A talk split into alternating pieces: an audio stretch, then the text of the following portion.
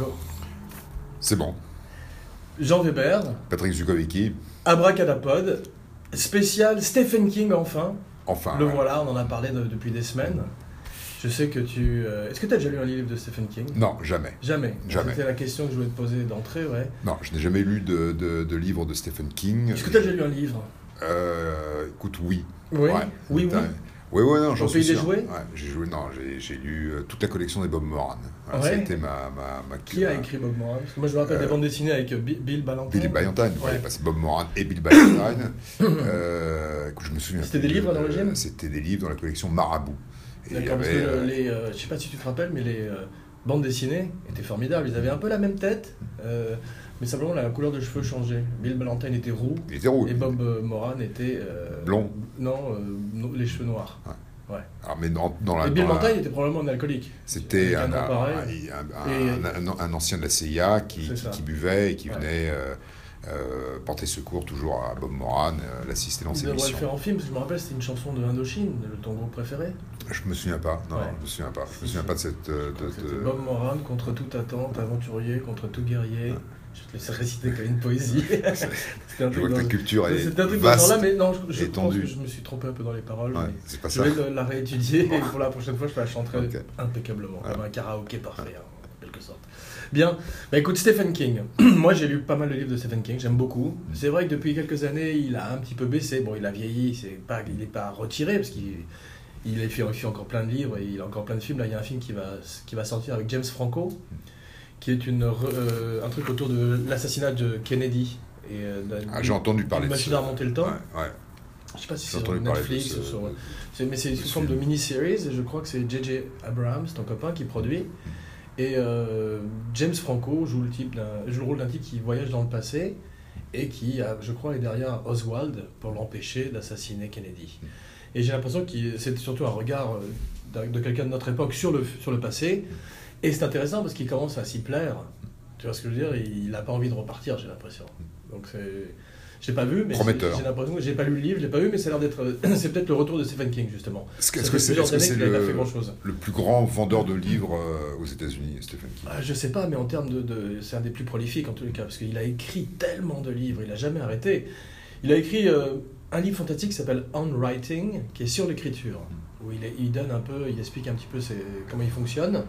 Et, un truc très intéressant aussi, il explique d'où viennent certaines des idées qu'il a eues pour ses livres, et puis son rapport avec le cinéma et tout ça. Et d'où en général Mais ça, euh, à chaque fois, c'est au coup par coup, tu vois. c'est- Fait divers. mais parfois, il le détaille, euh, parfois ça se pose sur son épaule, comme la plupart des, des- des créateurs, si tu veux, et d'autres fois, il est assez spécifique sur ses références et sur ses inspirations.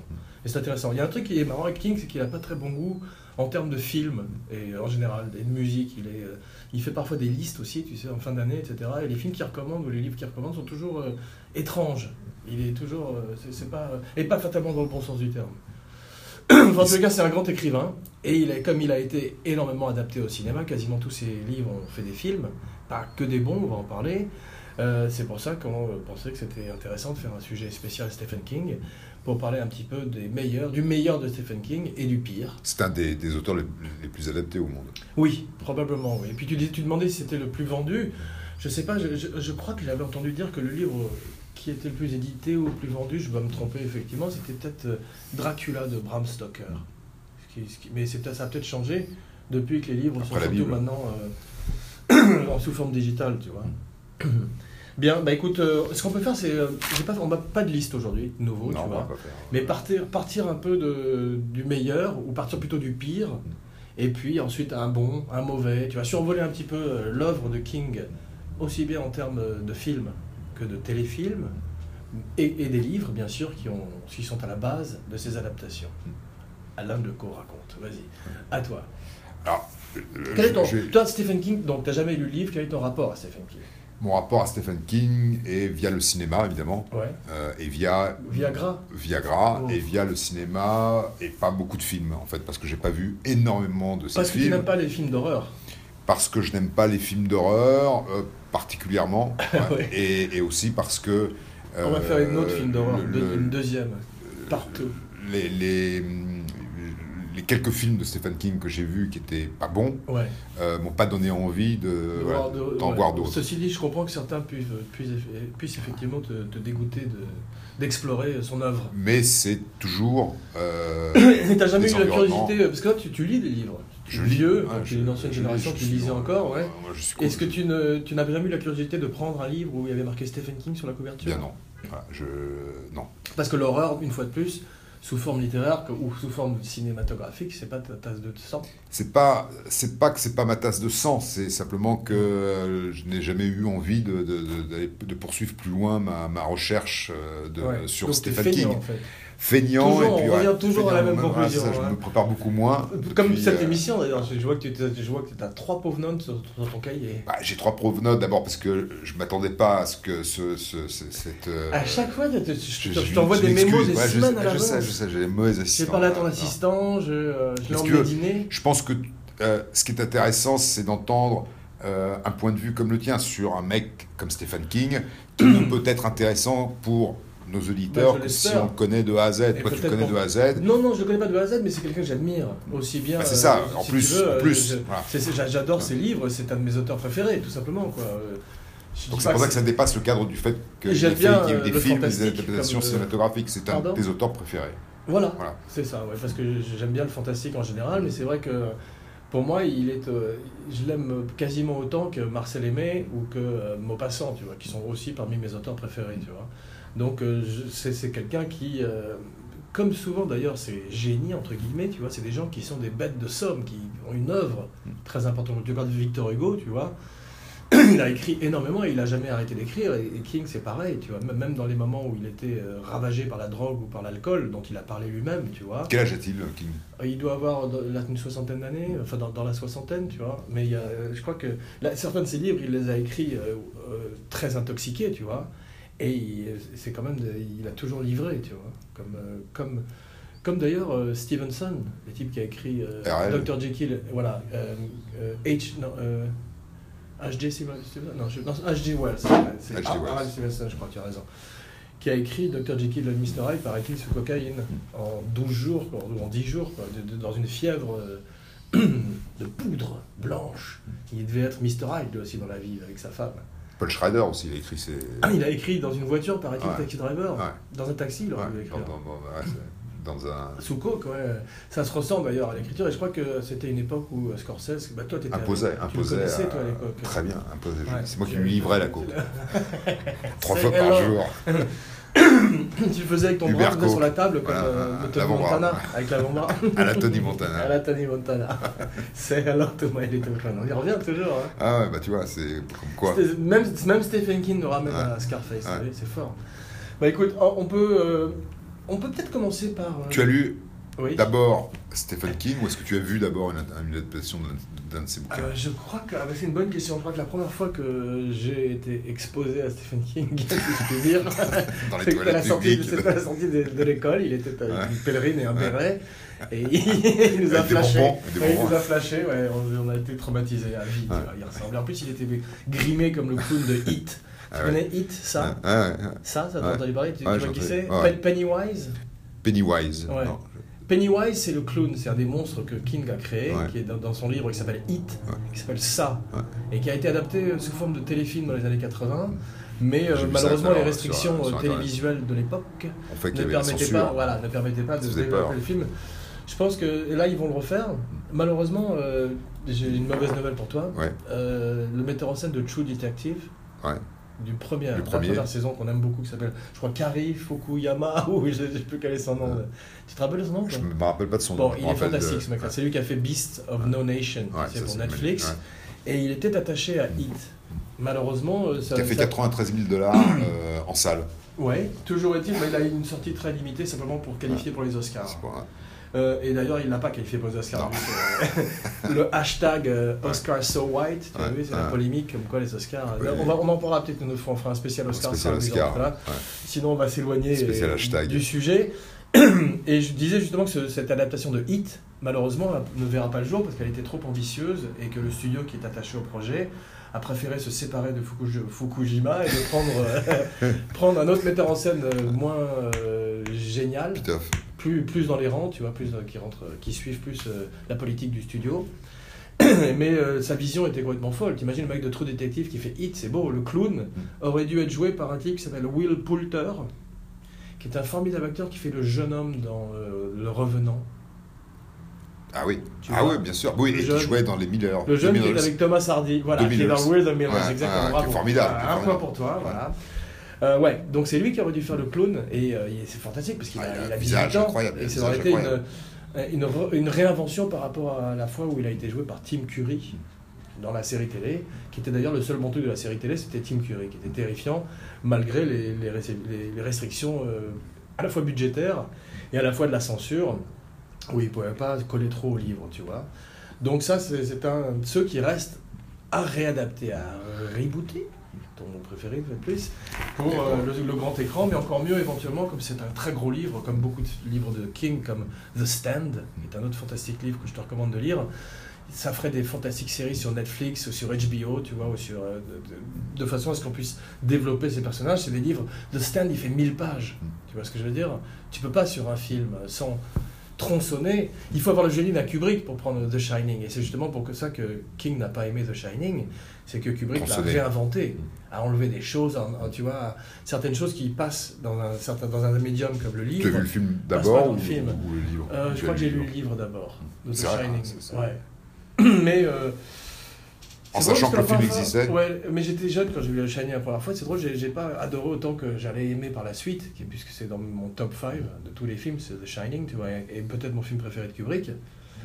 Mais à l'époque, peut-être parce que j'avais lu le livre, ou peut-être parce que c'était tellement novateur et tellement différent, et tellement curieux, ça n'avait pas été très bien reçu. C'est comme justement on parlait de Scarface, c'est des films qui à l'époque étaient euh, presque en avance un petit peu, tu vois, sur leur temps. Comme souvent Kubrick, Kubrick a toujours été euh, mixte euh, dans, dans les réceptions qu'il a, qu'il a eues aussi bien du public, même si tous ses films ont, ont rapporté de l'argent, mais surtout de la critique. Il faut souvent un, certain- un petit peu de temps pour mettre une perspective entre toi et l'œuvre de certaines personnes. Puis les sorties, les- le système des sorties des, des films à l'époque était différent. Ce qui fait que ces films-là, euh, Ouais. euh, ils, ont, ils ont quand même. euh, Mais on peut commencer par. euh, bah, plutôt que de commencer par un mauvais, on va commencer par un bon, on va commencer par le Shining. Ouais. Vu que là, on... donc, je l'ai vu. En plus, tu l'as vu. Donc, euh, toi, c'est un, un film que tu as beaucoup aimé, The Shining ou pas C'est un film que ou- j'ai beaucoup aimé. Ouais. Mm. J'ai beaucoup aimé. Ça me, ça me fait flipper de temps en temps parce que parfois je me surprends à, À avoir, ressembler au avoir- personnage. avoir le même comportement que Ouais, Jack T'as la même coiffure aujourd'hui d'ailleurs que La même lui. coiffure, par Ouais. exemple. Mm. Et, et, Et t'as les grosses lunettes euh, pour, te- pour dresser un peu, pour peindre un portrait un petit peu pour nos auditeurs. T'as les grosses lunettes de Peter Sellers ou de Woody Allen, on dirait. de Michael Caine. Michael Caine. Michael, très précisément. Et, un jour, tu auras ces énormes verres comme euh, Swifty Lazar. Swifty Lazar Ouais. ou euh, Lou Wasserman. Ou Lou Wasserman. Ouais, ou Mr. Dr. Magoo. Euh, Mr. Magoo. Pas, pas Dr. Magoo, Mr. Magoo. Ouais.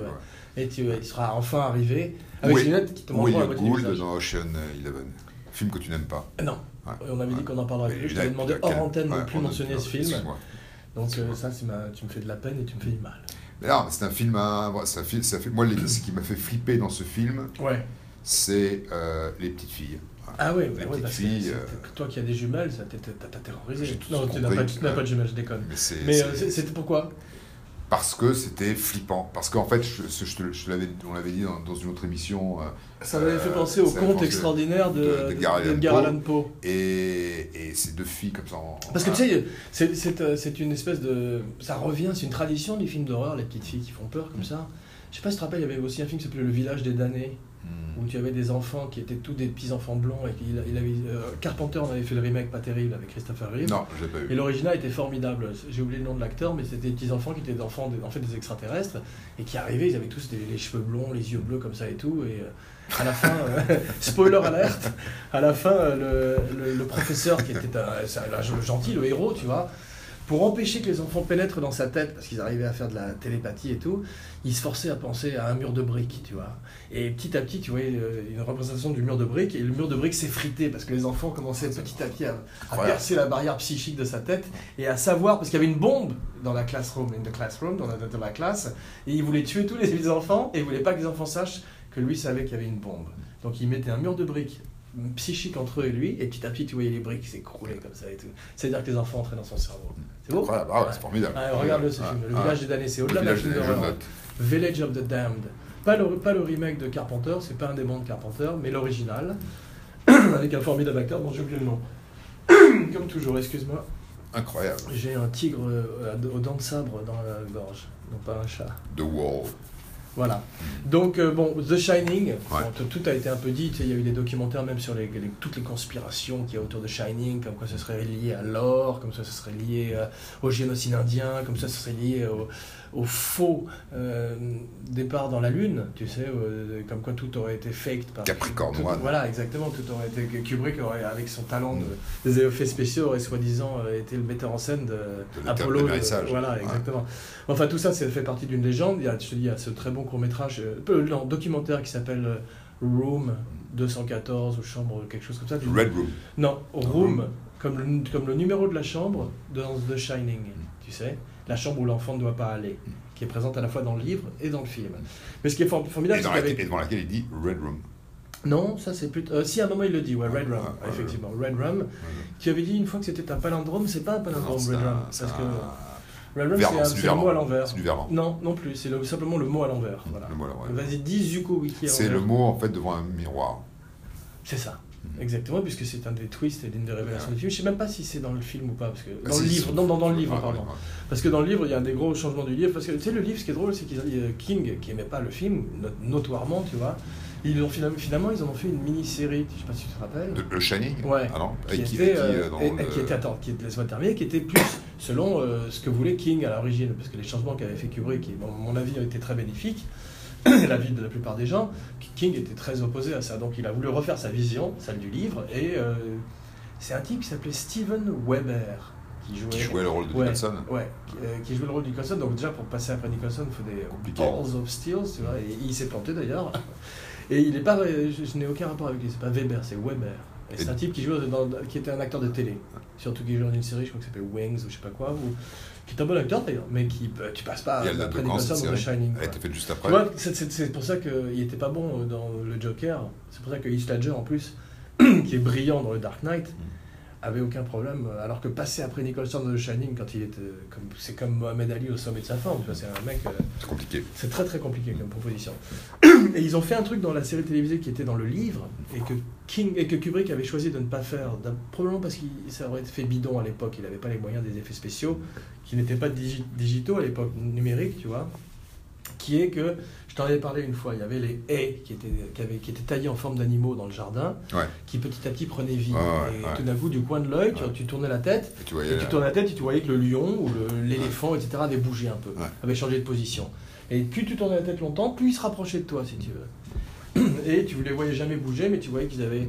Et ça, Kubrick a choisi de remplacer ça par le Labyrinthe. labyrinthe, ce qui est une très bonne idée, parce que ça, c'est ça fait appel en plus à toute la mythologie de Thésée, le Minotaure. Et, Ouais, puis c'est possible. Parce que le labyrinthe, c'est plus simple. plus- et puis ça permet de, de montrer la, la, la, mas- la maestria de la Steadicam, Hmm. tu vois, avec euh, Garrett Brown à la Steadicam. Ouais, C'était très 90. compliqué parce qu'il devait marcher dans ses... Exactement comme le petit enfant dans le film, il devait marcher dans ses propres pas, tu vois, pour Mm. ne pas laisser de pas dans la neige. Et j'imagine le travail, tout le travail en général, le cinéma, quand tu travailles dans du sable ou quand tu travailles dans de la neige, c'est qu'il faut garder tout ça de façon immaculée, tu vois. Et c'est très compliqué à faire. Mais Gareth Brown, je crois qu'il avait Ça fait tomber perfectionné... dans de la neige? Ouais, euh, en, en tout cas de la neige artificielle à Pinewood. Ouais. Pas de la vraie neige. je Ouais. pense, ouais. Les extérieurs ont été faits euh, dans le Colorado, je pense, et je suis pas sûr, et Kubrick n'y était pas, puisqu'il ne pas, prenait pas l'avion. Bon, ouais, C'était toujours une seconde équipe. D'ailleurs, les, les vols en hélicoptère au début, je crois que c'est des stock shots euh, qui ont servi pour Blade Runner ensuite. À la fin de Blade Runner, Ridley Scott a récupéré des stock shots de Kubrick. Lesquels Des Shining. Mais lesquels Quand le vol, quand, le, quand le- sa voiture vole en vol, Ouais. tu as des vues extérieures, euh, des transparences, euh, de, des vues de, de- Colorado, là, comme, comme des, des vols ouais. d'hélicoptère, Ouais. si tu veux. Et c'est à la fin de Blade Runner. Tu, vérif- tu vérifieras, mais euh, et, et d'ailleurs, C'est ce qui est drôle aussi, c'est qu'on de- dit à une époque, je sais pas si c'est vrai, mais une fois de plus, print the legend, que Ridley Scott n'utilisait que les mêmes équipes euh, que Kubrick. Tous les- types qui avaient travaillé avec Kubrick, ils voulaient travailler avec eux. Je parle en termes de département, de art director. De, de- Mais ce qui est intéressant, c'est que si tu suis la, carrière d'un Ridley Scott, tu vois, il a un film à la Barry Lyndon qui est euh, son duelliste, magnifique, tu vois. Il fait Gladiator, qui est un peu son Spartacus. Il fait Alien, qui est un peu de Martien, qui sont 2001. son 2001, tu vois. Tu peux, tout d'un coup, de, de même que tu peux euh, Il s'habille en Stanley Kubrick le Tu, tu soir. vois dans Peter Anderson, tu peux voir la carrière un peu de Altman. Il suit un peu aussi le même truc, si tu veux. Dans le sens où euh, Boogie Nights, c'est un, un petit peu comme son Nashville, tu vois, avec plein de personnages, des vignettes comme ça. Euh, The Master, tu vois, ça peut se rapprocher de certains films de Altman aussi, où tout d'un coup, quand euh, Inherent Vice, c'est son Long, Good. Night- Long Goodbye, tu vois. Welcome to LA.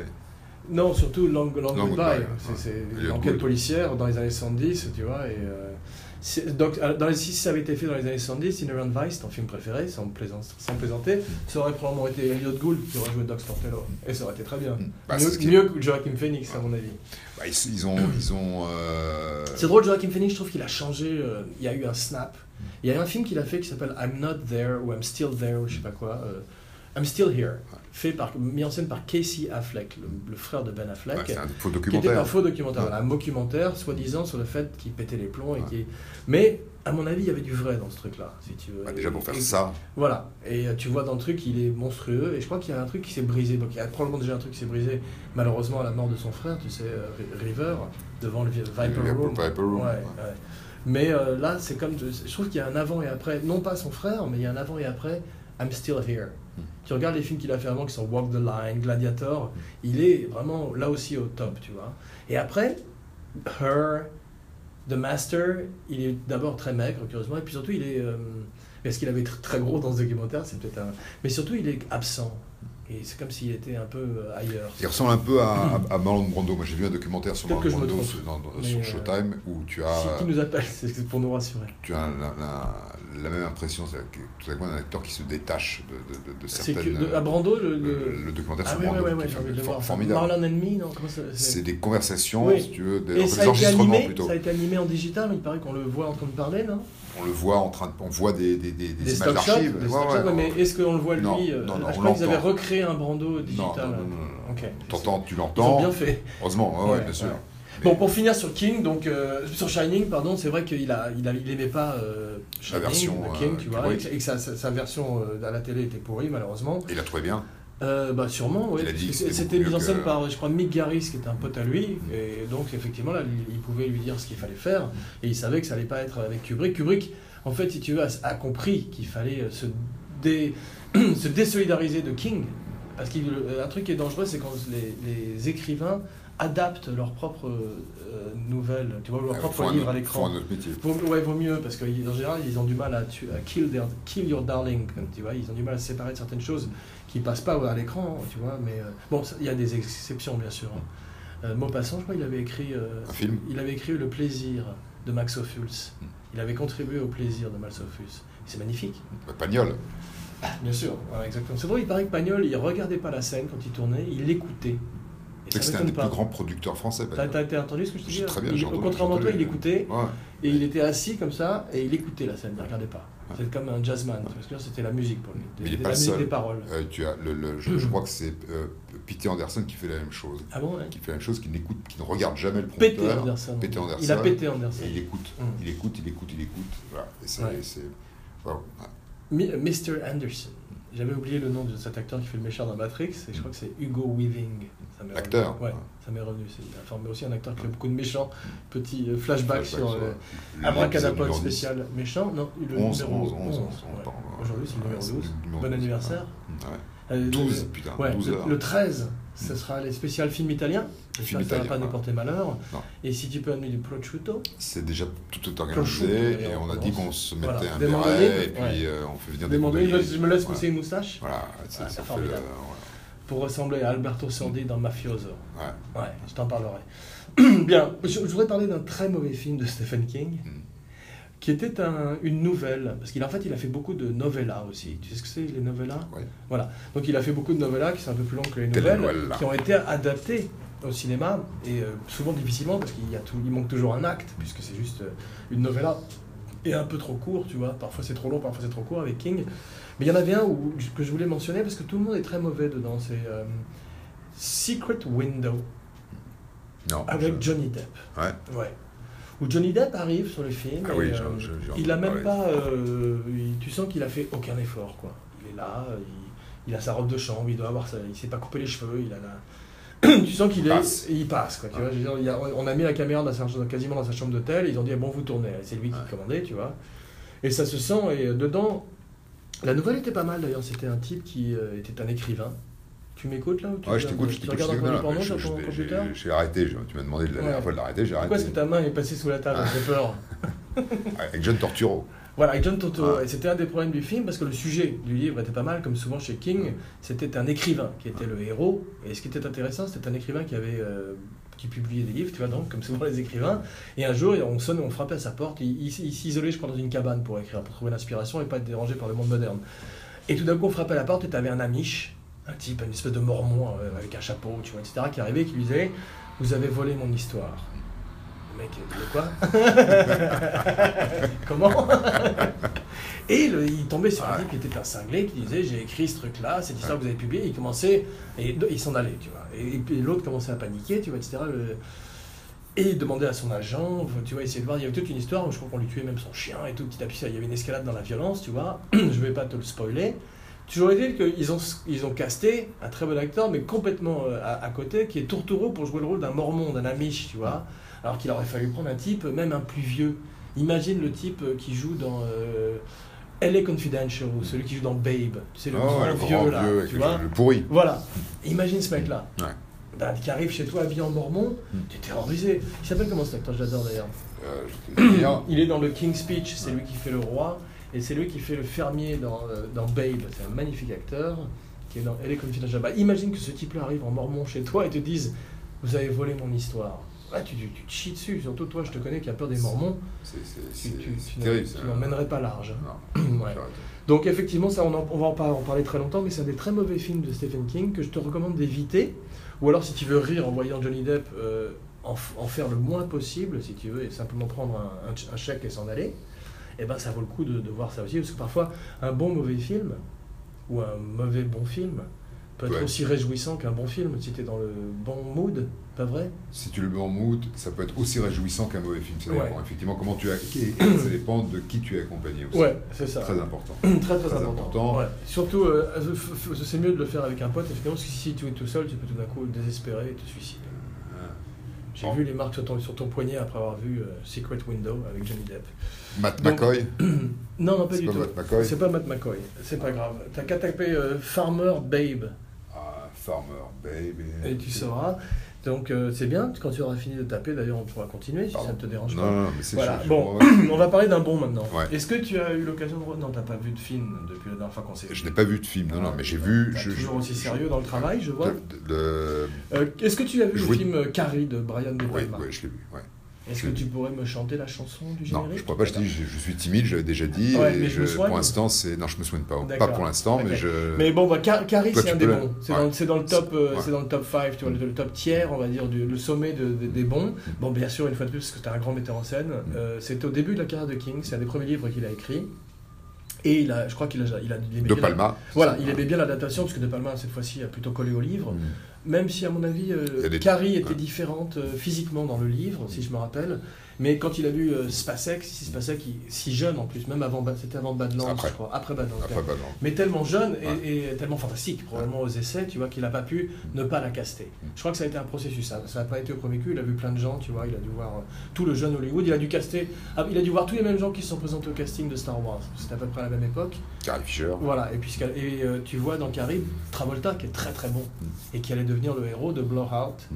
Le film suivant qu'il a fait. Brian de- De Palma. de Brian De Palma. Ouais. Donc là, c'était une époque où Brian De Palma était vraiment euh, lancé, tu ouais. vois, et euh, entre de- Blowout, Carrie et, tout- tout- les autres- et tous ces autres films, tu vois, il était vraiment, il a eu une espèce d'âge d'or, tu vois, qui s'est poursuivi, on pourrait dire, jusqu'au. Scarface. Bien sûr, mais même Les Incorruptibles, c'était pas mal. Si tu, si le revois, c'est un film classique, mais de bonne facture, on va dire. Et. et euh, il y en a un autre avec Al Pacino qui est formidable. Et... Carlitos Way. Carlitos Way, Magnifique. ouais, c'est probablement après, je crois. ouais. C'est après, c'est pas- c'est ouais. son dernier grand Après, C'est film. son dernier grand film. Parce que il avait fait un film pas terrible avec euh, Nicolas Cage, tu me diras, on dirait un pléonasme. Et- Ces jours-ci, c'était. Snake Eyes. Snake ouais. vu ça je l'ai avait vu, ouais, ça se passe. voilà, dedans, il y avait des plus longs plans séquences Mm. de l'histoire du cinéma. Je sais pas Dans le ring de, boxe. Et c'était pas passionnant. Comme quoi, un plan séquence, si c'est pas justifié ou fondé sur une histoire ou une scène, Ça devient juste une virtuosité, un truc euh, presque comme un vidéoclip, si tu veux. et- Sean Penn dans Carlitos Way était bah, formidable. extraordinaire. Un Son meilleur c'est peut-être son, mon Son rôle préféré, je sais pas si c'est son meilleur rôle. Supporting role. Mais c'est, moi j'adore Sean Penn quand il s'amuse, ou quand il donne l'impression de s'amuser. Ouais. À savoir Jeff Spicoli dans Fast Times at Richmond High, où il fait le surfeur de, de demeurer, c'est, ou dégénéré, c'est là où c'est la première fois que je l'ai vu, où il, est- il est très drôle. Au film de Woody Allen, Le film de Woody pas Allen, beaucoup, mais que moi j'aime beaucoup parce qu'effectivement il est, euh, il est lâché, tu vois ce que je veux dire. Tu as l'impression qu'il qu'il est pas euh, aussi coincé que dans certains films où, il- où il a l'air d'avoir très mal, tu vois, ou trop mal. Mais, euh, et j'aime beaucoup effectivement, peut-être mon préféré, Carlitos Way, où déjà il est quasiment à la hauteur de, de Pacino, tu vois, même euh, il est à la hauteur de Pacino. Avec la permanente. Ouais. Et il a la coiffure de, de Art Garfunkel, Ouais, c'est toujours, toujours un plus. Ouais. Et euh, ce qui est très drôle, c'est qu'il prend plus de, de cocaïne que Pacino dans Scarface et qu'il y tient tête. Tu vois Genre, c'est pour faire plus fort que Pa- Pacino devant Pacino. C'est quand même très fort. C'est coup, là, il entre dans la cour des grands. tu vois. C'est non, c'est extraordinaire. c'est- qu'il c'est un très beau film. Ah, j'adore. ouais. Ça n'a aucun rapport avec Stephen King, mais j'adore. ouais. Mm. Donc, euh, on peut parler de. Donc, les- on va encore parler d'un bon là dans la foulée parce que on va, on va pas s'éta- s'étaler trop longtemps sur les mauvais. Est-ce que tu as vu Dead Zone, encore d'un grand metteur en scène, David Cronenberg? Ouais, j'ai vu. Ouais. J'ai vu, mais un- je, je m'en souviens plus. Je l'ai vu il y a très longtemps, donc euh, quand, dans les années 80, quand c'est quand c'est quand c'est sorti. Euh, je l'avais même loué, je me souviens en vidéo, voilà. Je m'en suis pas, euh, je m'en souviens pas comme un Remis film qui m'a beaucoup marqué. Ouais. Euh, Bah écoute, Christopher Walken était fantastique dedans. C'est un très bon livre, très bon film. Mm. Euh, adaptation comme carré assez fidèle au livre et très réussi. Aussi une fois de plus dans le top 5 des, des c'est des c'est un des films qui a contribué à le mettre en... Je crois qu'avant, il, a- c'est- il avait fait peut-être Vidéodrome, ou alors il allait faire Vidéodrome, mais lui aussi a une espèce d'âge d'or de Vidéodrome, La Mouche. Et euh, Dead Zone.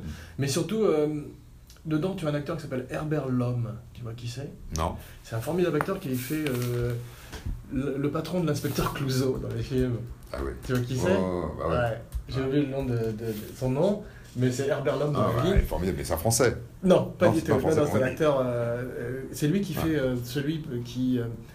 Euh, Qui est quand- malade, quand- qui a des attaques qui- Voilà, qui quand, qui Christopher. Walken lui touche la main, parce que c'est comme ça qu'il se rend compte qu'il peut lire le passé, tu vois, qu'il peut lire le futur, il se rend compte que c'est un survivant de, de, l'Ho- de- de l'Holocauste, je crois. Et euh, il est joué par Herbert Lom, qui est un magnifique acteur. Qui, qui- c'est drôle parce qu'il a joué le fantôme de l'opéra euh, quand il était plus jeune, dans les années 60, je crois. Et il est devenu le fameux patron de Clouseau. Il- voilà, avec des tics, il devenait complètement fou. Tu vois Dreyfus. Dreyfus. Le, le commissaire Ah, Dreyfus. commissaire Dreyfus, ouais. je crois. Voilà, ça m'est revenu. Donc il est fantastique dans C'est un tchèque, tchèque, voilà. Voilà. Mais euh, qui est probablement né en Amérique ou qui est. qui né, en- né à Prague. Ah, voilà, né à Prague, mais qui a fait toute sa carrière en Angleterre et en 11 Amérique. tu vois, septembre probablement. 1917. Ouais, je sais pas s'il était pas en Angleterre, mais. Il, a, il, cas, est, il, est, il est mort en Angleterre, donc il a dû il faire. a eu un, des moments où il a été euh, lead pour des films d'horreur, ce qui est drôle. Et c'est drôle qu'il il a été surtout connu dans le rôle de Dreyfus. Ouais. Je sais pas qui jouait ce rôle. Qui jouait ce rôle dans le, le mauvais remake de avec Steve Martin. J'ai Je oublié. Ça. L'histoire n'a pas retenu nom. Un autre très bon, je crois que tu as vu peut-être, c'est euh, Creepshow. Creepshow, ouais. ouais. Ouais. Ouais. Creepshow qui est euh, un des rares scénarios originaux. Il n'y a pas de poupée dedans. Quelle poupée Un des rares scénarios original. Oui, t'as raison. Ouais, pardon. Ouais. De... Un des rares scénarios original. Original. Un, un scénario Un scénario original. Ouais. Un des rares scénarios originaux. Oui, c'est ce que j'ai dit donc. Mal. Ouais. J'ai dit original ouais. Ah bah pardon, bravo, bah, t'as bien fait de me rappeler. Et euh, tu disais qu'il y avait une poupée dedans Il n'y a pas une poupée Non. On voit pas une poupée là de- Non, de- ça c'est dans Trilogy of Terror. Ah oui. qui est une autre anthologie de films d'horreur. The, the Tales of the. C'est celui avec Karen Black. Ouais. Karen Black, formidable actrice. Tu l'as vu ou pas, non Non, pas vu. Bah voilà, parce qu'elle est vachement bien dedans. Elle se bat toute seule contre une poupée euh, note. ouais. africaine. Et c'est un des meilleurs films de poupées maléfiques. Avec Karen Black. Avec Karen Black dedans. C'est le seul film de poupée maléfique qu'elle ait fait. ouais. Ouais. Sauf si tu euh, comptes Easy Rider avec euh, poupées. Hopper dans le rôle Ouais. d'une poupée maléfique. Et il pourrait être possédé par un, un truc de vaudou. euh, Bah, ils le sont à un certain T'as moment vu du The film. Last Movie, pour faire une parenthèse The Last Movie Le film mis en scène par Denis Hopper avec Denis Non. Hopper où tout le monde était incroyablement Non. sous drogue, non vu. Moi non plus, mais ça m'intéresse. ça. Genre, ça fait partie des films euh, aberrants qui m'intéressent de, de voir. Euh, Est-ce que tu as vu un film qui s'appelle euh, The Last Movie ouais, C'est mis en scène par Dennis Hopper et il paraît que tout le monde est parti en couille. Je crois qu'il l'a tourné euh, en Amérique du Sud. Et euh, il y a un autre film comme ça, mis en scène par Norman Mailer avec Rick oui, Thorne. ils se battent. Voilà, où ils se battent ouais, pour de vrai, J'ai vu, j'ai vu, avec un marteau. T'as ouais. vu le film Non, t'as pas vu le film, t'as vu Je- sur YouTube le clip ouais, ouais, Ça s'appelle Summerfield, je crois, le, ou un truc Ils sont enfermés dans une maison pour voir, Summer Isle ou je sais pas quoi. Voilà. Summer Hill. Isle, ouais. Et ils deviennent fous parce qu'ils sont tous sous drogue, ça, ça fait partie de ces films. Il faudrait, il faudrait faire un film de ça. Tu vois ce que je veux dire Où tu as des acteurs qui jouent. euh, tu prends euh, Tu John C. Reilly dans le rôle de Rip Torn et, et Will Ferrell dans le rôle de Norman Mailer. Tu leur dis, ouais, allez-y, c'est parti. Tu leur donnes un marteau et c'est parti. Quoi. non, mais ça, euh, c'est très violent. Quand tu regardes ça sur YouTube, tu te Ah dis, bah, mais putain, qu'est-ce qu'ils se prenaient à l'époque? Ils sont Hein, malades. quoi. Et devant les femmes. Mais, mais Easy Rider, c'est un cartoon à côté de Ouais. ça. hein. Ah oui, c'est Walt c'est- Disney. c'est- Enfin bon, un autre, donc Creepshow, c'est un des rares scénarios qu'il a écrit, un des rares scénar- scénarios Scénario, ça c'est bon. originaux. Scénarial. un des rares scénarios originaux Ouais. qu'il a écrit pour, euh, pour le grand écran. Et c'est mis en scène par un maître de l'horreur qui est Georges Romero, Ro- Romeral. Romero. Ouais, d'accord. Et, euh, et ça s'appelle Creepshall. Euh, Creepshall. Voilà. D'accord. Tu tu m'as complètement confusé, maintenant je sais plus où j'en suis. Bon, Stand By Me, tu as Ouais. vu ça, Rob Reiner, grand metteur en scène. En fait, en fait on se rend compte ouais, que ouais. le point commun des bonnes adaptations de Stephen King, c'est un bon metteur en C'est un scène. bon moteur en scène. C'est tout, quoi. Bah, comme dans toutes les adaptations. Comme dans tous les films, tu vois. Et bon, certains sont, ont, beaucoup, ont pas mal collé au livre. Euh, Stand By Me, c'est aussi, une, une fois de plus, une novella. Mm. C'était dans un recueil de nouvelles qui s'appelait, je crois, euh, Différentes saisons, où il y avait également une extraordinaire nouvelle qui s'appelait Apt Pupil, Mm. où tu avais un jeune homme qui réalisait que son voisin de palier, ça se passait dans les années 80, était un ancien nazi. Il le reconnaissait. Un mec qui était euh, underground, tu vois, qui se cachait, qui avait refait sa vie depuis des années, tu vois. Et il commençait à le faire chanter, et il avait une passion morbide pour les nazis, etc., le jeune, tu vois. Et il demandait de- de- aux vieux des trucs de plus en plus insensés, comme de s'habiller euh, en uniforme militaire, parce que le vieux était une espèce de, de Mengele ou un type euh, monstrueux de l'époque, tu vois. Et tu avais cette relation toxique, en- et ce qui, est, ce qui est toxique entre ces deux personnages, et ce qui est très curieux, c'est qu'ils l'ont fait, et au bout de huit semaines, ils ont arrêté le tournage, parce qu'ils n'avaient plus d'argent. Ils l'ont fait une première fois avec un acteur formidable dans le rôle du nazi qui s'appelle Nicole Williamson. Tu vois qui c'est? Non. Qui jouait le Merlin, je crois, dans Excalibur, qui jouait dans La Rose et la Flèche, il faisait Petit Jean. Hmm. Tu vois, c'est un acteur euh, vraiment euh, anglais du type Richard Harris, tu vois. Très bon second rôle anglais. Et euh, ils ont arrêté, et quelques années plus tard, ils l'ont refait avec un jeune acteur qui s'appelle Brad Renfro, qui est peut-être mort d'une overdose depuis qu'il avait des grands problèmes de drogue, et un acteur qui s'appelle Ian McKellen, Sir Ian McKellen, Ouais, que tu qui est- connais, qui est très connu, qui jouait euh, Dussender, je crois, le, le- le nazi de, de l'histoire. Le film n'était pas très réussi, mise en scène Quelle par date? euh, mise en scène par le type qui a fait Usual Suspects. Ouais. Comment il s'appelle déjà? Je sais plus. Pas. Il s'appelle celui qui a fait Superman aussi. C'est un très gros trou de mémoire, mais euh, c'est c'est pas euh, c'est pas très important. Mais il avait euh, raté un petit peu son truc, tu vois, parce que le film était, le livre était un sujet trop difficile, c'est trop dur, trop noir, tu vois, et peut-être pas. euh, Donc le film n'est jamais, sorti. Si, il est sorti. L'original de Nicole Williamson avec Nicole Williamson a disparu. C'est comme le fameux film où euh, Jerry Lewis jouait un clown dans un camp de concentration. On te rappelle de Day the Clown. Cried, Ouais, ouais. qui, a- qui était soi-disant dans les coffres de Jerry dans un coffre Mais de qui va Jerry Lewis. ressortir là. Ils en ont parlé. Ouais. C'est c'est comme le monstre du Loch Ness, ça fait une réapparition tous les 10 ans, tu vois. où- On le verra peut-être un jour, mais peut-être que c'est mieux que ça ne voit jamais le jour. d'abord, euh, parce que ça doit pas. c'est- C'est-à-dire, il y a une raison pour laquelle Jerry Lewis l'a enterré, tu vois. C'est comme le dernier film de, de d'Orson Welles là, que Bogdanovich. C'est aussi sur un clown dans de concentration Non, mais c'est aussi un film que peut-être qu'il ne faudra pas voir. qui Ouais. mérite Pas d'être. euh, Ouais. Mais euh, en tous les cas, donc, euh, bonne c'est adaptation. c'est Rotten Tomatoes le réalisateur. Non, tu, euh, tu, euh, tu as regardé Ouais. ouais. Quel est son nom? Rod- euh, Brian Singer. Brian Singer, Singer, ouais. bien sûr, voilà. Bravo. J'avais, je sais pas pourquoi j'avais Zack Snyder, Singer Snyder. Ah, c'est- bah, c'est- c'est c'est ça qui m'a ça foutu commence. Ouais, c'est, Ça c'est commence. l'Al- Al- Alzheimer. Ah, c'est- Al- Alzheimer. Alzinger, ouais, c'est parti. Dis-moi, euh, ouais, il y en a un que j'aime beaucoup et je vais, le- je vais te le dédicacer. D'abord Stan By pour finir, Rob Reiner, quand même on peut mentionner Rob Reiner. Ouais, Et tout un tas de jeunes acteurs qui ont fait carrière par la suite. Tu vois, je crois qu'il y a Kiefer Sutherland dedans, il y a euh, Jerry O'Connell, il y a plein, de- plein de bons acteurs. Et c'était ces, ces enfants C'est qui, premier, partaient, qui premier. partaient, tu vois. Et c'est un, un des rares livres de Stephen King et films, donc, comme Shawshank Redemption, Mm. qui est aussi une très bonne adaptation, qui ne sont pas véritablement euh, fantastiques Mm. ou horreur. Mm. Tu vois, c'est Mais sombre. Euh, en tous les cas, sur euh, la façon de l'enfance, ou choses comme qui mais qui ne font pas appel. Stand By Me, c'est un petit peu hit, Mm. sans le clown maléfique, Mm. si tu veux. C'est tout d'un coup, euh, ça fait appel plus à des souvenirs, et il a envie de se rapprocher plus peut-être d'un Huckleberry Finn et Tom Sawyer, tu vois, des aventures de ces jeunes gens dans, les, dans, dans la nature, que de Dracula ou de Bram Stoker ou des grands écrivains comme Lovecraft ou Poe, qui te tient, qui est chaud à ton cœur, Poe. Beau, ouais. Enfin, tout- Zob, Ouais. d'ailleurs, ouais, dans le métier. Mais euh, et donc voilà. est-ce que tu as quelque chose à dire sur. Parce que je voudrais te dédicacer le suivant, parce que je sais que tu l'avais choisi dans ta liste. C'est Christine. Christine. La belle adaptation de Stephen King. Ouais. Ben voilà, une fois de plus, très fidèle au livre. Tu vois, et tu te rappelles qui était le metteur en scène? Euh, C'était John Landis. non. Non. Tu as encore droit à une euh, réponse et tu, tu as le prénom Euh, est bon. Tu as trouvé le prénom. John, John, John, John, John. John, Bon, Bon, je te le donne. ouais, vas-y. Carpenter. John Carpenter. putain. Voilà. Très bon film de John Carpenter. C'est Ouais. drôle parce que c'est considéré comme un des films mineurs de John John Carpenter, parce qu'il en a fait d'autres qui sont un peu plus réputés, si tu veux, mais c'est quand même un des très très bons films de Carpenter. Ah, moi, je trouve que c'était un Christine. excellent Le jeune film. était vachement bien. C'était formidable. Je me rappelle à un moment, la voiture était toute cabossée après qu'elle ait été dé- défoncée par des bullies, ou je crois, tu vois. Il donnait fou. Et le jeune, euh, le jeune devenait fou, et puis surtout, il, il se mettait devant elle, tu vois, et il lui disait Show me. Et tout d'un coup, elle se, elle se reconstruisait d'elle-même. T'avais- non, elle allumait ses phares. Ah, mais c'est phare, ouais, c'est pour bouger. Clac, ouais. et les phares s'allumaient. Ouais. Ça, c'était superbement filmé par Ouais. Carpenter, où t'avais vraiment, vraiment l'impression qu'elle était vivante, cette voiture. Et le début était magnifique aussi. Il y avait la musique de George Thorogood, Mm. Bad to the Bone. Je crois que c'est la même musique euh, qu'il utilise dans le Terminator quand il arrive. Et on la voyait être créée. Elle, elle était sur euh, l'usine, à l'usine, tu sais, sur, euh, sur le tapis de. On voyait la création de Christine. Et je crois qu'elle tuait, elle tuait un des ouvriers. ouvrier qui était Ouais, là. ouais, ouais. voilà, bah, bouffe, il le bouffait. Ouais, ouais. pas bouffer parce qu'on ne la voyait pas manger, mais c'était. Il, était- il il était. euh, Il y avait quelque chose qui se passait, mais elle n'avait pas des dents, Christine. Non, mais il était, elle était dans, Mm. il- dans, le, mo- dans, dans le moteur, je crois qu'il était aspiré. Se Ouais, retrouvés dans le un moteur. accident. Un accident C'était un truc qui pouvait passer pour un accident, mais c'était un truc maléfique.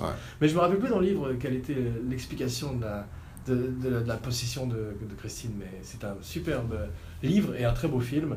Et la voiture, tu te rappelles ce que c'était comme modèle toi Ouais, Si tu connais un peu voiture voiture rouge. Oui, mais c'est- euh, je ne parle pas de la couleur, je parle du modèle. Euh, C'était euh, bah. Chevrolet. Ok, réponse à rien. Non, Donc, on aurait dû appeler ce podcast Réponse à rien. Chevrolet, Chevrolet, non Chevrolet, Ouais. peut-être On va- on dire- Cadillac, on va dire Cadillac, oui. Cadillac. D'accord. Allez, tu auras le bénéfice du doute. Je voudrais quand même une- faire une petite parenthèse sur un des plus mauvais films de Mais tu pouvais te dire en voyant ce film Oui, que le mec ouais. rêvait aussi, euh, qui était. euh, Ah bah c'était- ça c'est souvent le cas de, c'est souvent le cas qui de- est- des adaptations plus que des livres parce que dans les livres tu es souvent dans la tête du protagoniste. C'est ce qui est d'ailleurs difficile de, de, de re- redonner à, à l'écran si tu veux. Mais euh, tout ce qu'on a toute la voix off tu, peux utiliser la voix off mais euh, parfois c'est un peu lourd tu vois faut vraiment avoir euh, beaucoup de talent et que ça se prête au film tu vois que- quelles sont tes voix off préférées toi? On en avait parlé déjà non? On n'avait pas parlé des voix off préférées, non? Non, pas parlé D'accord, parce que moi, je, moi je, y, a, y a celle tirée de livres, il y a celle de Orange Mécanique, qui est très étonnante, où Burgess avait inventé un langage, le Nasdaq, je crois, tu sais, où il mélangeait du russe et du cockney, le, le cockney rhyming slang, pour créer un. Mais il y avait énormément de russe dedans. Je ne sais pas si- s'il avait euh, une connaissance de la langue russe, mais c'est éton- étonnant d'avoir mélangé comme ça les, les lingos, les, les patois et les langages, tu vois. Orson Welles, qui fait du voix off dans Troisième Homme, Ouais, c'est vrai. et qui est. euh, Patrick Devers dans Coup de tête, je sais que c'est Ouais, très. euh, il fait. euh, si tu l'as vu, mais t'as pas aimé. J'ai pas aimé, ouais. Ouais, mais il fait la voix off, elle est fantastique. Sinon, il y a plein d'exemples de voix off. Dans Barry Lyndon aussi, il y a un narrateur. Ouais. Je crois que c'était Jean-Claude Brialy dans la version française, curieusement. Tu sais qui doublait la voix de Jack Nicholson dans la version française de Shining Non, À propos de Stephen King. Euh, Jean-Louis Trintignant. Jean-Louis Ouais. Sélectionné euh, particulièrement par, Par Kubrick. Kubrick. Ouais. qui le connaissait. Qui le connaissait, qui savait qu'il était un formidable acteur, parce que Kubrick est un, un cinéphile, un dévoreur de films, donc il le connaissait fatalement. il l'avait choisi pour doubler.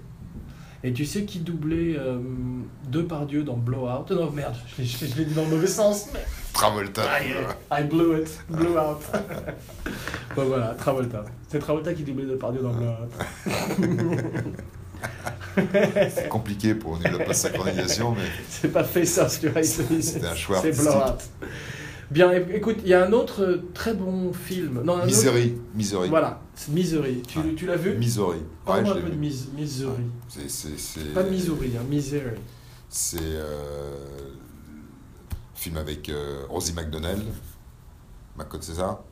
Pas du tout. Non Non, tu as droit encore à une, une, euh, avec, euh, une réponse et après je te mets une gifle. Euh, Ah putain, comment elle s'appelle, cette gonzesse euh, C'est pas le- L'horloge Mais la tourne. McCarthy, non, c'est pas McCarthy, Ah, c'est. tu vas avoir là maintenant, Non, ça va être deux gifles. Je sais plus. Comment elle s'appelle L'horloge tourne, tic-tac, tic-tac. Je me souviens plus. Elle s'appelle, elle s'appelle Euh, Cathy Bates. Ah putain, Cathy Voilà. Bates. Cathy Bates, formidable actrice, mais- infernal. Moi, j'ai un problème avec ce film, c'est Pourquoi que j'adore le livre. C'est peut-être mon livre préféré de Stephen King. C'est remarquablement écrit. C'est. Bah, d'abord parce que ça se rapproche le plus d'un de ses cauchemars personnels, qui est de se faire kidnapper par son fan numéro un, tu vois. Mais dans le livre, elle est beaucoup plus terrifiante et beaucoup plus difficile à caster parce qu'elle est d'abord elle est grande. C'est un petit peu comme ces grandes grosses femmes que tu vois dans les aéroports en Amérique ou dans le Middle West, tu sais, qui sont, elle s'appelle Annie Wilkes dans le film, et il la surnomme la Dragon Lady, la femme dragon, tu vois. Et tu vois des femmes comme ça. Elle était une ancienne infirmière et tout. Des femmes qui tout d'un coup tu te dis elles pourraient physiquement être plus fortes que toi et te mettre un coup et te tombes, tu vois. C'était pas le cas avec Kathy Bates, qui est une merveilleuse actrice de théâtre à l'époque. mais c'était plutôt mes gâteaux, même si euh, il faisait tout ce qu'il pouvait pour la filmer en contre-plongée et pour la rendre terrifiante et que c'est une merveilleuse actrice, je le précise une fois de plus. Mais s'ils avaient qu'à elle est difficile à mon avis, j'en parlais avec mon frère, on disait qu'il faudrait presque caster un homme avec une perruque pour faire un niveau tu vois. Pour, pour jouer le rôle, hmm. tu vois, mais euh, sans, sans le faire en comédie, tu vois ce que je veux dire. D'ailleurs, ils l'ont fait au théâtre. Je crois que Bruce, Avec Bruce, Willis, Bruce, Willis, non, Bruce Willis n'a pas joué le rôle de Annie Willis. Je crois que ça aurait été marrant. Mais il jouait le rôle de euh, Paul Sheldon. Voilà, James Caan dans le film, qui s'appelle Paul Sheldon, le héros du livre. Mais c'est un, ça, ça aussi, ça sera très intéressant à faire en reboot ou en remake, tu choisis. Mais avec une actrice, mais elle n'existe pas cette actrice. À la limite, c'est drôle, tu parlais de Melissa McCarthy. Hmm. Elle est un peu petite mais c'est une formidable actrice. Comme je te disais, j'aime bien quand les comiques font des, rôles dramatiques et des rôles de méchants. Elle serait peut-être intéressante, effectivement. mais elle, serait, elle est un peu petite et ça retomberait un petit peu peut-être dans le même travers que euh, Cathy Bates, qui une fois de plus était formidable, tu vois, mais qui était un petit peu menue. Et euh, même si elle avait drogué à mort euh, James Caan, mais dans le livre, si tu lisais le livre, tu verrais ce dont je parle. Dans le livre, elle est vraiment beaucoup plus effrayante. Et il y a tout un développement dans le livre, parce que tu sais, il écrit elle le force à écrire une nouvelle de Misery Chastain, qui est son, héroïne, tu vois. Et dans le livre, tu vois ce qu'il écrit. Et au début, il a du mal à écrire, etc. Et tout d'un coup, il écrit, il écrit le meilleur livre qu'il a jamais écrit, et le plus noir, le plus sombre livre qu'il a jamais écrit.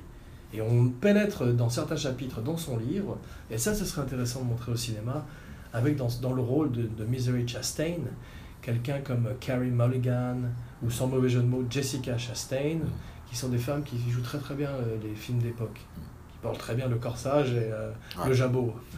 des actrices, qui, des actrices qui te font plus croire qu'elles sont du 19e ou 18e siècle que d'autres.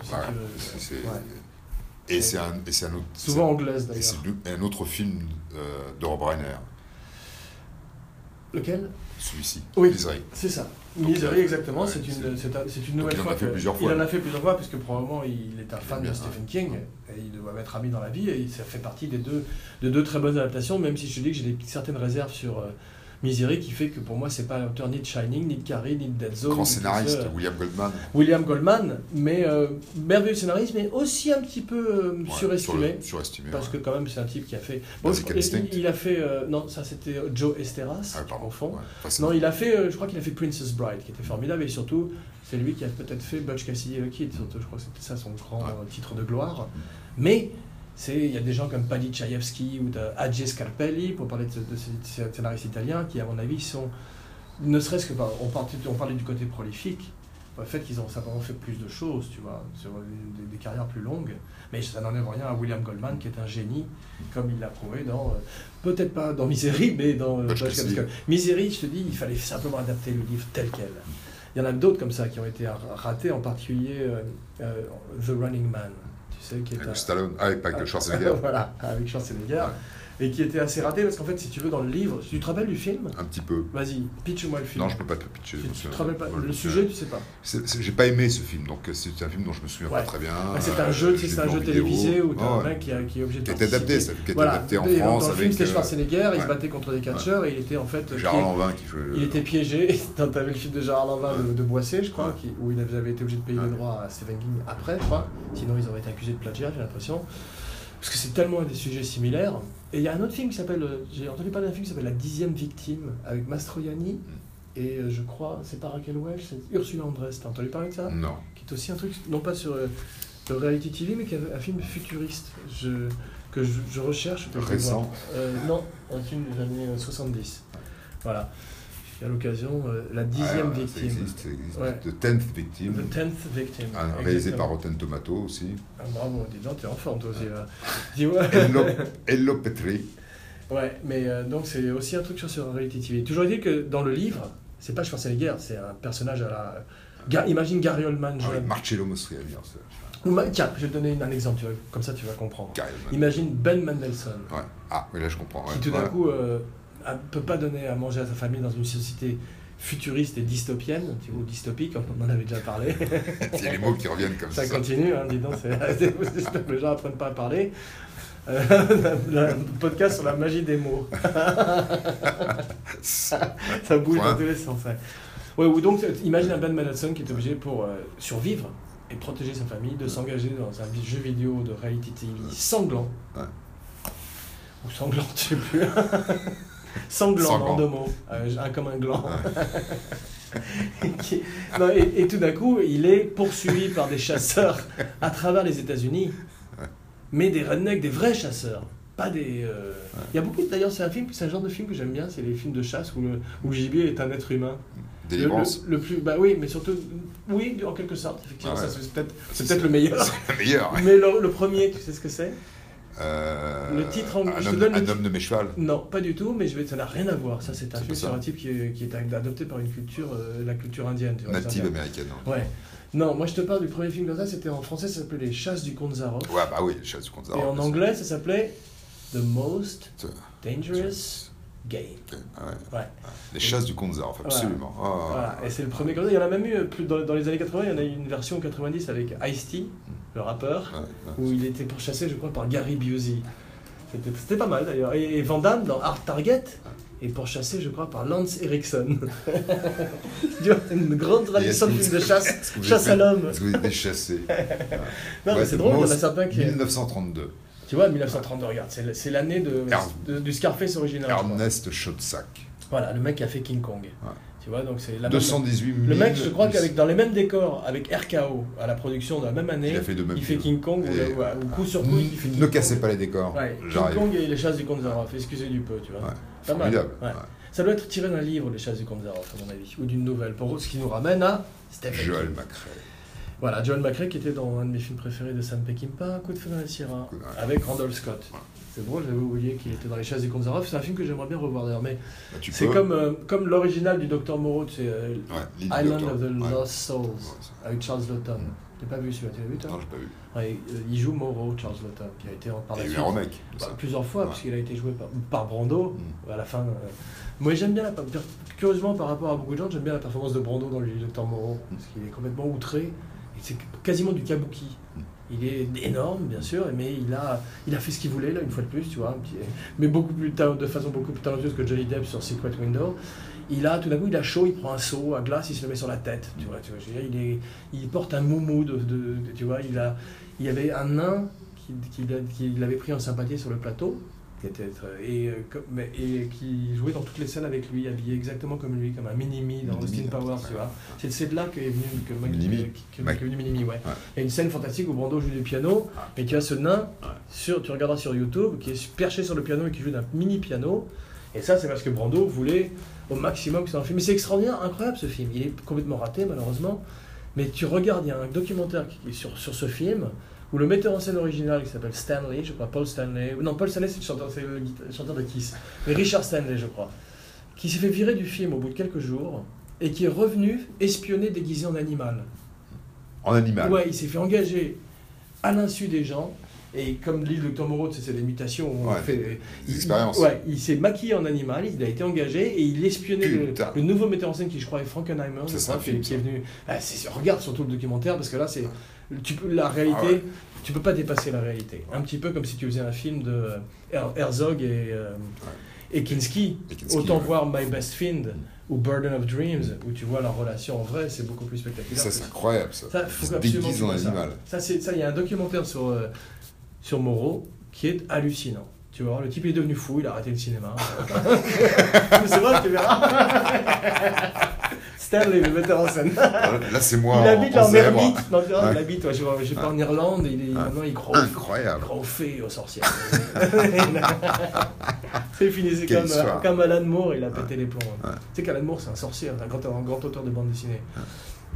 Bah, ce qui nous ramène à Stephen King, je vois que tu as réussi à nous éloigner du sujet. Mais dans, dans, dans les dans ceux qui, ont été, qui mériteraient d'avoir une adaptation plus réussie, il y a aussi Thinner, dont je t'avais parlé la dernière fois. C'est la sur- caque. Voilà, c'est pas la, caresse, c'est la la caresse, voilà, ouais. la gitane qui Ouais. met une, qui met une Ouais. malédiction. Ça aussi, c'est un jeu que j'aime bien, les gitanes et les malédictions. Et ça avait été pas mal réussi, ça. Le, si tu veux voir une bonne version de Thinner, regarde un film qui s'appelle Drag Me to Hell. C'est pas extraordinaire, mais c'est un honnête petit film d'horreur mis en scène par Sam Raimi, qui revenait à l'horreur. Le mari de Gina Davis, Non, Sam Raimi. Ah non, je- pas du tout. Tu confonds, tu confonds avec Rémi Harlin, qui, Harlin, n'a c'est rien à voir avec Sam Raimi. Sam Raimi, c'est lui qui a fait euh, la série des Evil Dead et. Spider-Man. Ouais. Harlin, il a disparu. Hmm. Il avait fait. euh, il a disparu, je crois, après avoir fait un. Pirates des Caraïbes. Non. enfin, les- le- Malheureusement pour lui, Cutthroat Ouais, Island, dix ans avant les Pirates des Caraïbes, qui était un énorme bide. Ouais. Exactement comme euh, Polanski aussi avait fait un énorme bide avec Pirates. Il a fallu Johnny Depp et la puissance de Disney et l'intelligence de Gore Verbinski. On ne dit pas assez de bien de Gore Verbinski. Mm. C'est un mec qui a fait Rango, un très bon dessin animé euh, de western, avec Johnny Depp dans le rôle du lézard, un de ses meilleurs rôles. Dans tous les cas, on voit, tu vois. Et puis il a fait, il a fait euh, un très bon film qui est le premier Pirate des Caraïbes. Et moi j'aime bien Lone Ranger. J'ai pas vu Mouse Hunt. Il y a plein de gens qui disent que c'est pas mal. C'est un film pour les enfants, tu vois. Et euh, c'est un très bon metteur en scène, Gore Verbinski. Tu vois, je sais pas ce qu'il va faire maintenant, mais euh, je suis intéressé. Voilà un type dont je suis intéressé de voir parce que c'est un vrai visualis- visuellement parlant, il est extrêmement euh, visionnaire.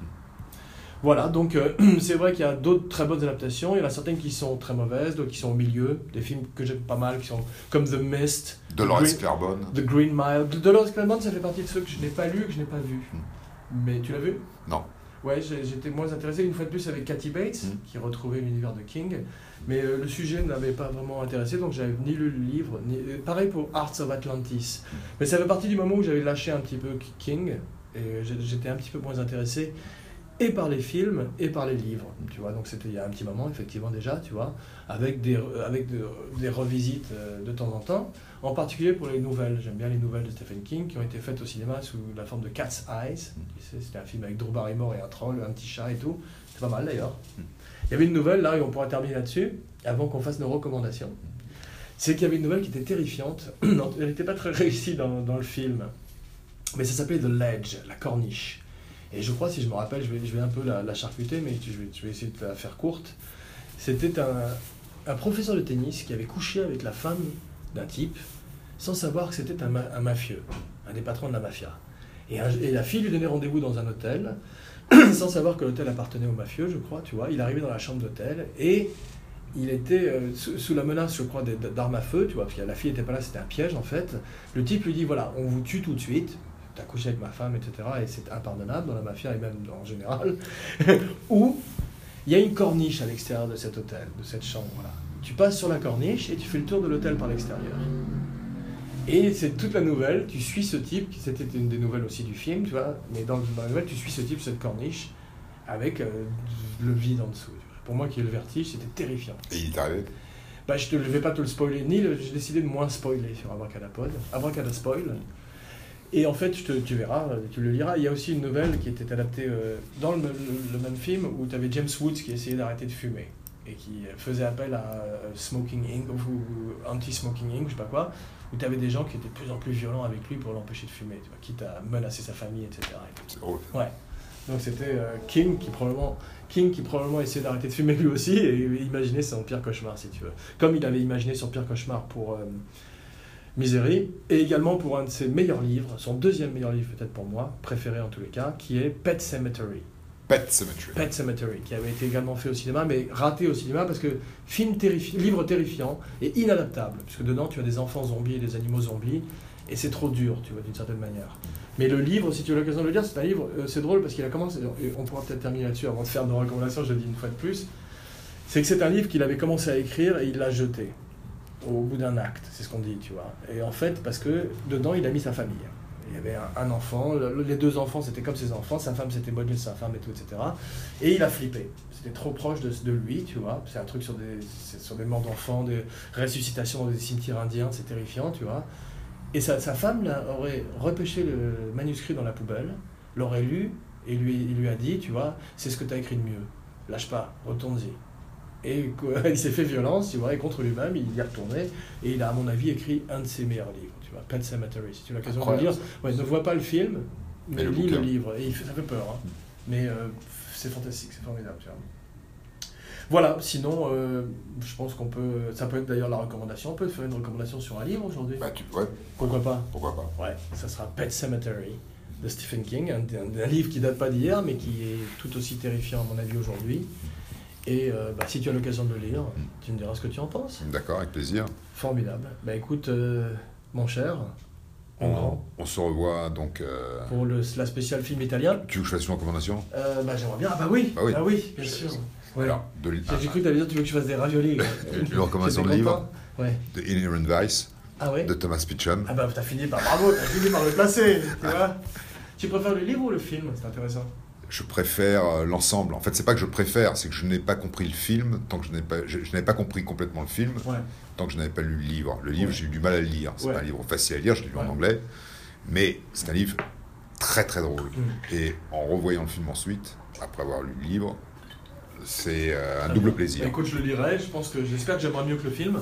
Et un autre film que j'ai vu cette semaine, qui s'appelle Anesthesia. Petit film Anesthésie. avec euh, Sam Watterson et Glenn Close et d'autres et ouais. d'autres acteurs. Ouais. euh, c'est un film, un, un film avec plus- plusieurs histoires. Je le recommande, il ne va pas rester longtemps à l'affiche. Ok. Anesthésia. Très bien. Voilà. Moi, je te recommande. euh, Je voudrais faire une recommandation d'un film aussi, parce Ouais. qu'il n'y a, pas que des- il y a pas que les livres dans la vie, puis personne ne lit plus, donc euh, autant recommander un C'est ce film. que me disent mes fils. Ouais, c'est un vieux film que tu as probablement vu, mais que j'aimerais bien remettre au goût du jour, qui est le Taking of Pelham, Pelham, 1, 2, 1, 2, 3. 3. Ouais. Ouais. Un extraordinaire film où tu as Walter Matthau contre euh, Robert Shaw. Mm. Et pour moi, un grand duel du cinéma. Tu vois, on, a- parlait de la spéciale gangster euh, il y a deux émissions, tu vois. On aurait pu parler de Mr. Pink, Mr. Brown et Mr. Orange qui sont dans le film, tu vois, et qui ont inspiré bien évidemment Tarantino pour Reservoir Dogs. Mm. Et euh, il y a beaucoup, beaucoup de bons acteurs, puisque tu as également dedans euh, Martin Balsam. Martin vois. Balsam qui est Ouais. Et Hector Elizondo, Ouais. qui est formidable, qui jouait, tu sais, te rappelles, c'est lui qui faisait, je crois, le, Le, le réceptionniste dans Pretty Woman. Ah, non, je me un formidable acteur. ouais, ouais. Ou, ou en tous les cas, le, le concierge peut-être de l'hôtel, tu sais. Ah oui, bien sûr, bien sûr, bien sûr, parce que c'est lui ouais, qui devient copain avec Julia Roberts, voilà, qui est formidable. Très très bien, très bon Ouais, ouais, je vois très bien. Donc je voudrais recommander ce film parce que c'est euh, ça se passe à New York. C'est un film qui un, des films qui montre vraiment euh, un parfum. De New York qui n'existe plus, voilà, exactement. Voilà. je me rappelle, il y avait il y avait une histoire drôle. comme qui- de conversation. Il y avait une histoire drôle, c'est au moment où les magasins de Disney ont remplacé les putes, tu sais. euh, Sur la 42e. Voilà, sur la 42e, je crois, ouais.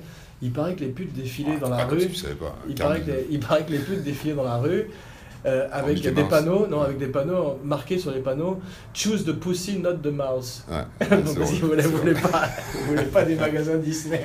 Ouais, c'est ça drôle. Drôle. Voilà, ben on peut finir là-dessus. Ok, Je t'embrasse moi aussi. et puis je te dis à la semaine prochaine. À la semaine prochaine. Allez, Ciao. bon week-end.